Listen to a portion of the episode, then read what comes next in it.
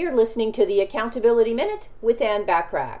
A gratitude journal is a tool used to write down things that you're thankful for on a daily or even a regular basis. Keeping a gratitude journal has several benefits, including things like increased positive emotions. By focusing on the positive aspect of your life, you can increase your overall sense of well being and experience even more positive emotions. Another benefit is improved mental health.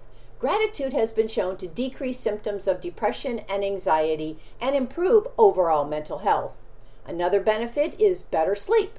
Writing down things that you're grateful for before bed can help you sleep better and wake up feeling even more refreshed. Another benefit is increased resilience.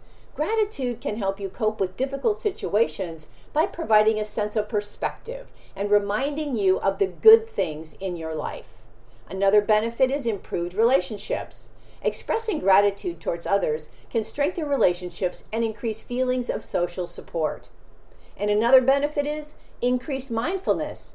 Writing in a gratitude journal can help you become more mindful and present in the moment.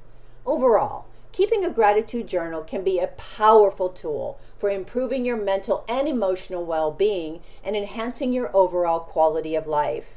Download my complimentary gratitude journal by going to accountabilitycoach.com forward slash gratitude. I appreciate you listening.